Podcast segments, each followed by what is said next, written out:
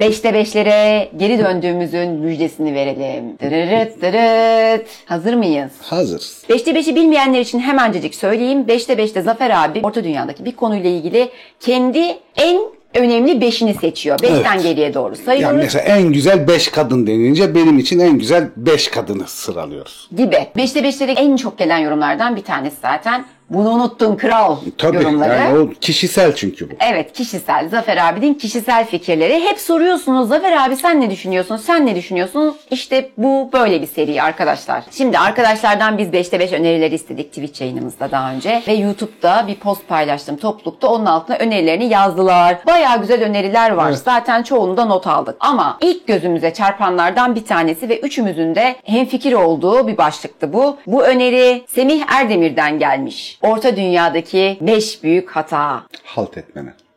Halt etmeli. Halt etmene. Halt etmeler. Abi hazır Başlayalım. mıyız? Hazırız. O zaman başlıyoruz. Orta dünyadaki 5 büyük hata. 5 numara. Filmenin ikinci evliliğine izin verilmesi. Filmenin ilk eşi Miriel ölümü seçiyor. Çünkü Feanor doğarken onun bütün yaşam enerjisinin neredeyse tamamına yakını alarak doğuyor. O bakımdan da artık yaşama tutunmak için bir sebep göremediğinden kendi isteğiyle Mandos salonlarına gidiyor. Uzunca bir süre film ve dul bir hayat yaşıyor. Kural olarak da aslında ikinci evliliklere açık değil elfler. Yani onların e, ikinci evlilik yapmak için Valar'dan izin almaları gerekiyor. Film ve Vanyar elflerinden ve çok büyük soylu elflerinden biri olan Indis'e aşık oluyor. Indis de buna aşık oluyor. Evlenmeye karar veriyorlar ve Manve'ye danışıyorlar evlilik için. Manve de bu evliliğe onay veriyor. Bence çok büyük bir yanılgı yani. Neden abi? Şu yüzden bir kere yani gelenekler varsa temel olarak bir nedenlere bağlıdırlar ve aslında uzun vadede de sorunlar çıkarlar. Tabi bu bütün gelenekler için gerekli değil ama sonuçta hani bu bir elf geleneği olduğu için mutlaka bir deneyime dayalı bir durum olduğu için diyorum. İkinci evliliğinden sonra çocuklarının doğması ve Feanor gibi bir ilk evliliğinden çocuğunun olması Feanor'u çok daha sert, çok daha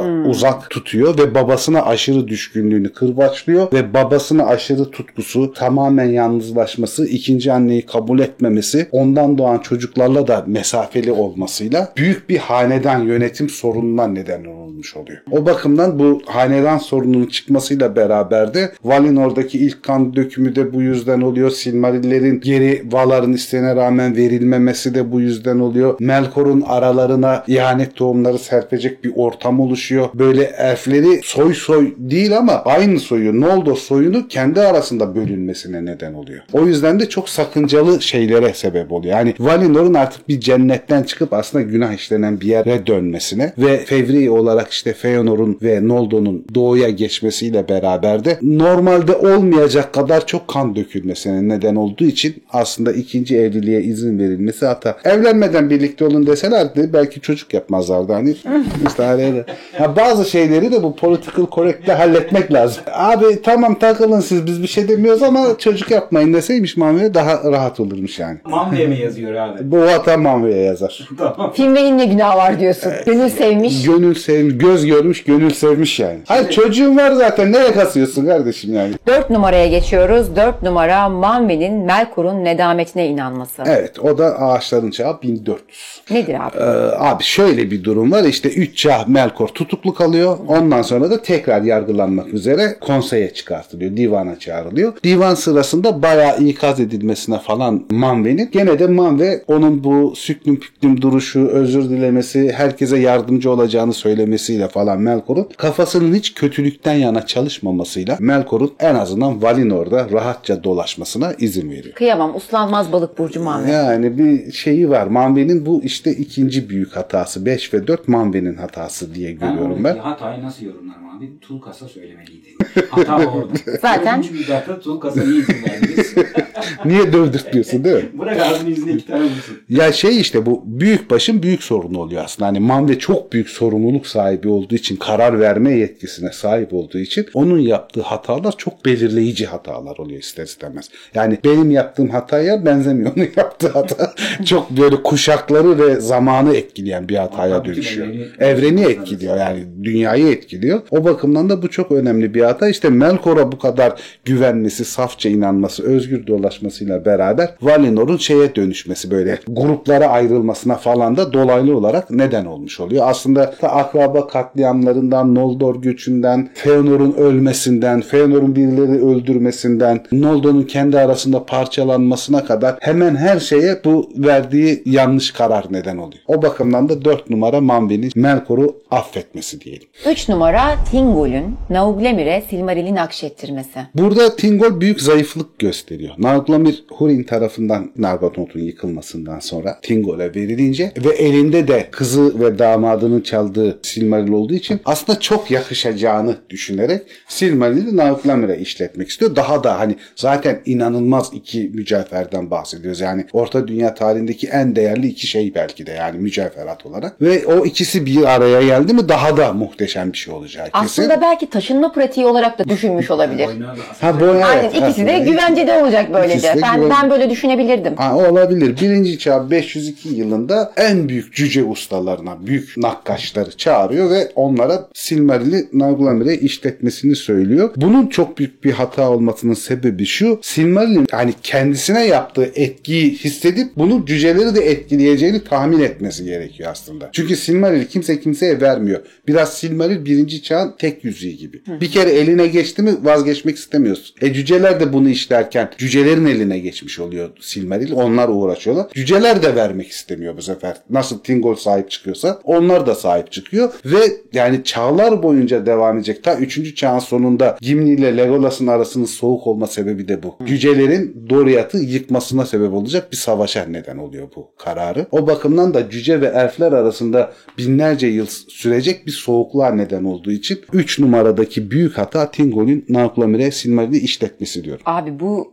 5-4-3'te bütün istihkakını kullanmışsın gibi hissediyorum. Çünkü gerçekten baba hatalar yani. 2 numaraya geçiyoruz. Sauron'un Numenor'a getirilmesi. O da 3. çağı ve 2. çağı komple ve dünya coğrafyasını komple etkileyen bir hataya dönüşüyor. Ar-Pharaoh'un büyük kibri Sauron'u yok etmek yerine ya da e, Sauron'u orta dünyada tutsak etmek yerine benim yanımda gelsin ben bunu kontrol ederim kibriyle Numenor'a götürülmesi Numenor'un yozlaşma hızını inanılmaz bir düzeyde arttırıyor ve Numenor'un Vala'ya karşı bir savaş düzenleyecek hale gelmesini sağlıyor. Genel inançlardan, Eru inancından, Vala inancından çok hızlı bir şekilde kopuyor şey Numenor insanları. Kralların adamları çok güçleniyor, sadıklar çok azalıyor, denge kayboluyor Numenor'da. Yani ciddi bir tek adamlığa dönüşüyor, tek ideolojiye dönüşüyor Numenor ve öyle bir edepsizliğe geliyorlar ki kendileri bilmelerine rağmen yaratıcıların kimler olduğunu, o kendi yaratıcılarına ya da bu dünyayı onlara hediye edenlere karşı bir savaşa neden oluyorlar, bir isyana. Yani bir şekilde Tanrı'ya şirk koşmaya geliyor iş. O yüzden de Eru direkt olarak müdahale ettiği için Numenor'un batışı, dünyanın yuvarlaklaşması ve Valinor'un başka bir boyuta geçmesine neden olacak bir sonuca dönüşüyor. Ve Numenor uygarlığının da tamamen yok olmasına neden oluyorlar. Bu yüzden çok şey, büyük bir hata. Sauron'u zapt edebileceğine inanması, onu tutsağı olarak oraya götürmesi ve Sauron'un yaptıklarına bir şekilde göz yumuyor olmasıyla yapabileceği en büyük hatayı yapmış oluyor. Çünkü Sauron oraya gitmese, bu kadar işlemese kendi hayatı boyunca gene de Vala'ya karşı isyan edebilecek bir cesarete sahip olacağını zannetmiyorum. Yani Sauron'un gazıyla oluyor bu işler. Bir numara Celebrimbor'un Anatar'ın yardım teklifini kabul edişi. Onun meselesi de şu. Celebrimbor gene burada kibir üstünden bir büyük bir hata yapılıyor. Anatar işte herkesin bildiği gibi ya daha doğrusu ilk kez izlemeyecek olanların bildiği gibi Anatar Sauron'un aslında iyi görünümlü, iyi hali. iyiymiş gibi görünen hali, fiziksel hali. Elflerle yakınlaşmak ve onların arasındaki düzeni bozabilmek için ikinci çağ 1200'de limanlara geliyor. Limanlarda ilk başta Gilgalat ve şeyle konuşuyorlar. Kirdan'la. Daha sonra Galadriel'le konuşuyorlar. Ben hani üstün güçlerim var. Sizin teknolojinizi geliştirebiliriz. Sizi olduğunuzdan daha mükemmel bir hale getirebilirim. Size bilimsel hediyeler getirdim falan diye. Yalnız hani onlar çok tecrübeli elfler oldukları için yani kimse kimseye böyle bir şey bahşetmez diye düşünebiliyorlar ve reddediyorlar. Ve aslında çevredeki elflere, cücelere falan da haber gönderiyorlar. Böyle bir varlık var. Size gelip yardım teklif ederse kabul etmeyin çünkü bize tekin için görünmedi diye. Celebrimbor Anatar'ın yardımını kabul ediyor. Bunun sebebi de Celebrimbor Feanor'un torunu ve Feanor'un özellikleri var biraz. Yani Feanor gibi o da bilime, teknolojiye, fene ve icata el becerikliliğine en yatkın kişi. Yani Feanor'a yetenek olarak en yakın kişi Celebrimbor. Dedesini geçme hissi çok kuvvetli. Dedemi daha üstün olacağım, dedem kadar üstün olacağım falan diye. Şimdi Anatar gelip buna teklif edince diyor ki yani ben belli bir yerdeyim zaten. Bir de benden daha iyi bilen birisinin yardımıyla belki dedem gibi bir şeyler yaratabilirim diye düşünüp onun yardımını kabul ediyor. Bu kendisini yok edilmesine sebep oluyor. Kendi kentinin yok edilmesine, halkının yok edilmesine neden oluyor. Cüceleri Moria'ya kapatmaya zorluyor Sauron saldırısıyla. Aynı zamanda Kirdan ve Gilgalad'ın limanlara iyice sıkışıp kalmasına ve Orta Dünya'nın daha doğusuna hakimiyeti engellemiş oluyor. Çevrede dağınık da olsa iyi kötü bir insanlar olarak yaşayanların hepsinin hayatının çok büyük bir çoğunluğunun yok olmasına ve insanları olduğu medeniyet durumundan daha alt bir medeniyete düşürülmesine sebep oluyor. Yüzüğün yapılmasıyla beraber de ta 3. çağ sonuna kadar dünyadan tam olarak asla yok olmayacak bir melanetin içine düşülmesine neden olduğu için en büyük hata Celebrimbor'un bence. Bence hepsi bir numara bunların. Hepsi büyük mesele yani.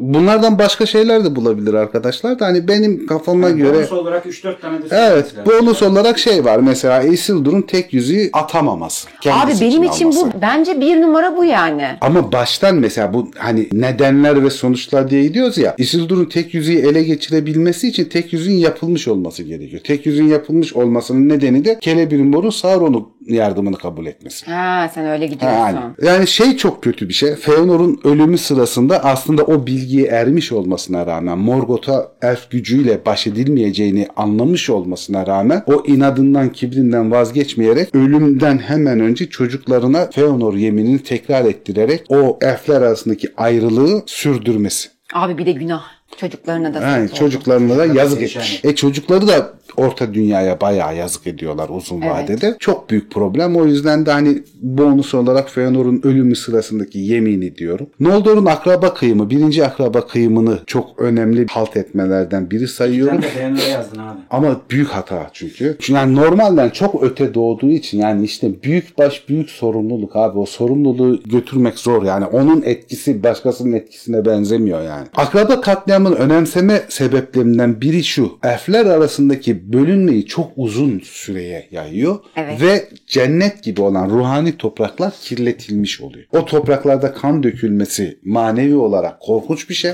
Yani elmayı çalıp yemek gibi. Ve oradaki kan dökülmesinden sonra Teleri gazap savaşına bile direkt dahil olmuyor. Yani nefret ta o zamana kadar sürüyor. Sadece Galadriel'in ricasıyla gemilerle orduları Orta Dünya'yı taşımayı kabul ediyorlar. Hiçbiri Orta Dünya'ya çıkmıyor gazap savaşı sırasında. Yani gazap savaşın 40 küsur yıl sürer yani öyle kolay bir savaş değildir. Kaybetseler belki Teleri güçlerinin eksikliği yüzünden de kaybetmiş olacaklar. Çünkü zaten durum at başı yani kim kimi yenecek çok zor bir savaş o. O bakımdan çok önemli yani böyle bir şey yapmasının sonuçları çok uzun vadede olduğundan daha korkunç bir hale gelebilirdi yani. Ak divanlarda Saruman'ın başkanlığının kabul edilmesi ve Saruman'ın manipülasyonlarına inanılması büyük halt etmek. Çünkü yani Sauron'un da hadi ilk Ak divanda değil ama ikincide ve üçüncüde artık çok net olarak bir şeyler karıştırdığını o seviyedeki İstarilerin ve elflerin anlamış olması lazım. Nasıl anlamamışlar bilmiyorum. Çocukluk gibi bir şey. Bu şey gibi işte Star Wars'taki Palpatine'in Sith Lord olduğunu anlayamayan Jedi'lar gibi. Bunlar da hiçbir şey anlamıyorlar. Yani o büyük hata yani Sauron'a bu kadar inanmak. En son ve aslında temel olarak çok önemli ama hani hep küçük küçük olduğu için en son hani olasılık olarak bunu koydum. Ulmo çok büyük nasihatlarda bulunuyor. Çok fazla yardım ediyor. Hatta Valar'ın çoğunun sırtını döndüğü zamanlar Orta Dünya'ya Ulmo gene de yardımcı olmaya çalışıyor. Adamın 10 dediğinden 8'ini yapmıyorlar. Ve bunlar da büyük felaketlere neden oluyor yani. Doğru. İşte Nargothrond'un yıkılmasında köprüyü yıkın diye haber gönderiyor yıkmıyorlar.